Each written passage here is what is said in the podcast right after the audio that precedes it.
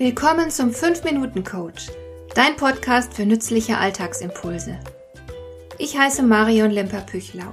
Als erfahrener Coach habe ich jede Menge psychologische Tipps für dich, mit denen du leichter durch den Alltag kommst, damit dein Leben ein bisschen einfacher wird.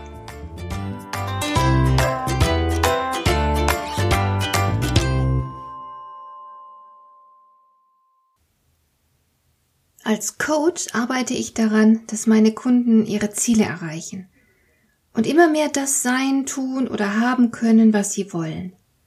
Es ist einfach wunderbar, wenn du merkst, dass du vorankommst, dass du heute vielleicht schon erheblich weiter bist als noch vor ein paar Wochen oder Monaten. Ich selbst liebe dieses Gefühl. Und ich vermute, du kennst es auch und du weißt, wie großartig das ist. Aus diesem Grund ermutige ich immer meine Kunden, sich große Ziele zu setzen, also auch ehrgeizig zu sein. Nicht einfach in der täglichen Routine zu versinken, sondern immer wieder den Kopf herauszustrecken und sich nach lohnenden Zielen umzuschauen.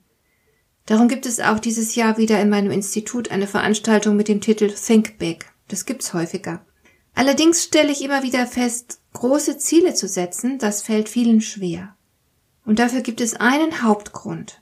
Die meisten denken nämlich heimlich, dass sie dafür nicht gemacht sind. In ihrem Kopf können sie sich selbst nicht mit Größe in Verbindung bringen. Sie glauben ganz tief, dass etwas Großes nicht für sie gemacht ist. Die größten Ziele, die sie sich setzen, sind jene, von denen sie wissen, dass sie sie erreichen können. Aber soll ich dir was sagen? Das ist zu wenig. Wenn ich meine Kunden auffordere, groß zu denken, dann meine ich damit vor allem Ziele, die atemberaubend ehrgeizig sind, die so herausfordernd und großartig sind, dass allein der Gedanke daran ein Prickeln auslöst.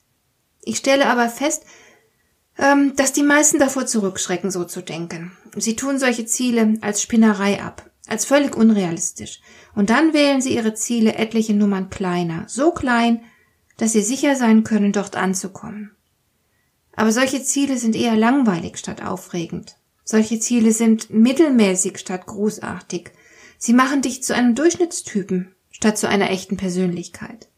Lass uns das nochmal genau betrachten. Das ist jetzt wichtig.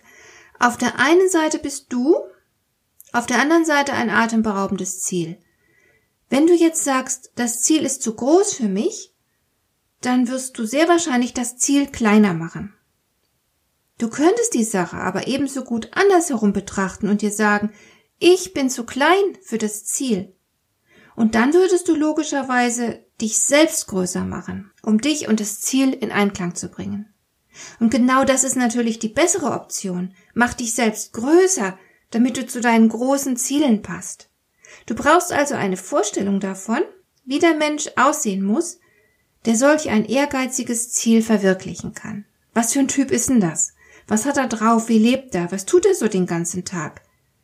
Mach dir ein genaues Bild von dem Menschen, zu dem dein großes Ziel passen würde, und dann beschließt du, genau dieser Mensch zu werden.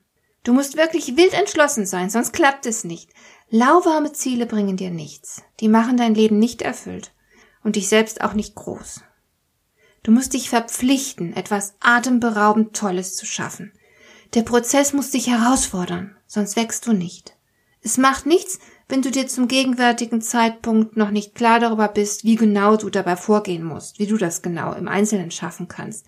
Das wirst du herausfinden, sofern du nur entschlossen genug deinen Weg gehst. Ich bin hier derselben Überzeugung wie der große Ralph Waldo Emerson, und diese Überzeugung will ich dir gern mitgeben. Sie lautet, mach das Beste aus dir. Etwas Besseres kannst du nicht tun. Hat dir der heutige Impuls gefallen? Dann kannst du jetzt zwei Dinge tun. Du kannst mir eine Nachricht schicken mit einer Frage, zu der du gerne hier im Podcast eine Antwort hättest. Du erreichst mich unter info at lemper-püchlau.de. Und du kannst eine Bewertung bei iTunes abgeben, damit diese Sendung für andere Interessierte sichtbarer wird. Schön, dass du mir zugehört hast.